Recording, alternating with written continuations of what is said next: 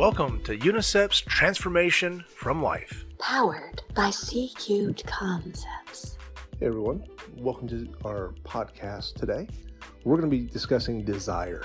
This is one of those things that can elevate you to the next level when used properly, or when used incorrectly, it can make you a slave to your past or even an unhealthy present.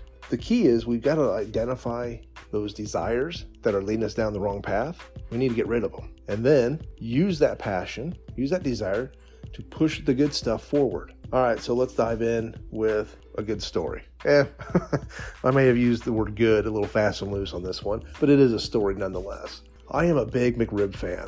I understand they're not healthy for you. Some people might find them disgusting. I absolutely love them. And so one day I saw that it was back at my local McDonald's.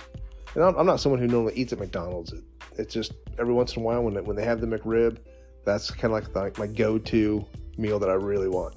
And I knew I was not going to probably get the McRib for for a while, so I just started thinking about it. Started having that burning sensation of wanting and desiring that McRib so bad. I finally had an opportunity to go to McDonald's and get it. I brought it home and I was I was over the top happy and thrilled that I was about to enjoy this wonderful McRib. And guess what? I was horribly disappointed. The bread was kind of stale, the sandwich itself wasn't very hot.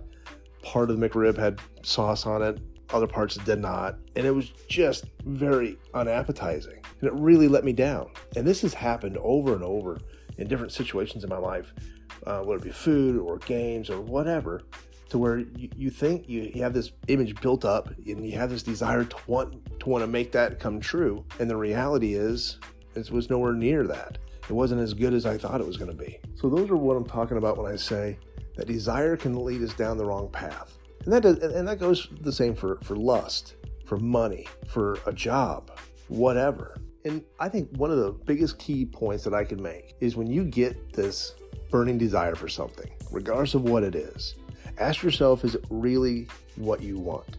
Is it really the answer to your happiness? Because chances are you're going to find out it's not. As a young man, I would go out on Friday nights and Saturday nights, and I was like, I'm trying to fulfill something. Maybe you can relate to that, maybe you can't, I don't know. But the more I went out, the more I desired it, the more I wanted it, and realized that's that wasn't bringing me happiness. The people I was meeting and, and the drinks that I was having, it was all kind of a prelude to a life I didn't want to lead anymore. So I had to break that cycle. The easiest way to break a cycle is to replace your burning desire for something else. Sorry for, about that, my watch just went off. So if you want to go out on Friday nights and you realize, okay, this desire is wrong, I don't need to be doing this anymore. Well, if it was so easy to stop, you would just stop. But pl- chances are it's become a habit or a routine that feeds that desire, right? So we need to replace going out Friday nights with something else.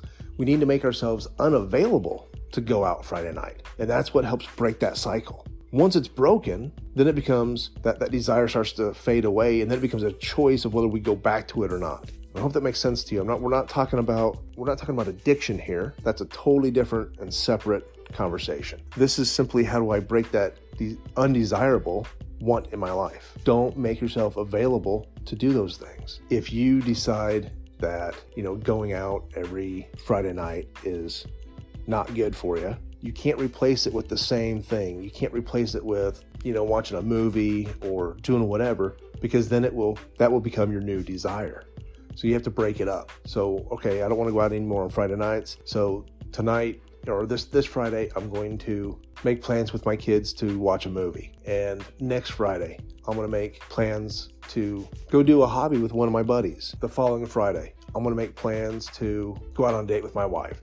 Whatever you, you see, you're, you're changing up your your routine, and you're not you're not putting one routine in place of another because that's that's going to lead down the exact same road. So always make sure you're doing something different. So now that we've identified how to keep the negative from happening, how do we use desire as a positive influence in our lives? Desire becomes a motivator. Just like the desire to go get the McRib or go out on the weekends, it motivates you to do those things. This becomes a conscious effort to make desire work for you. If I have a chore in my house or I have something specific that needs to happen, I can whine and complain about it, or I can have a desire to get it done, a desire of what it's going to be like to be done. I don't like to paint.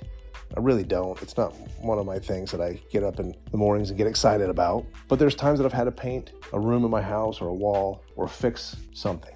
And I dread it. I'm just like, I don't want to do it. I start thinking about the end product. I think about this project being done and what, it, what the room's going to look like. And that desire makes me want to get it done. And that can be held as true for stuff at work. What is it that you're dreading at work that you keep putting off? Just don't want to do it. Imagine if it was done. Imagine the praise you'll get that you completed this task and use that as a motivator to finish it. That's about it. Desire is fantastic when we use it the correct way, and it's also keeping us from revealing our true potential. Hope you enjoyed this week's podcast. Talk to you next week.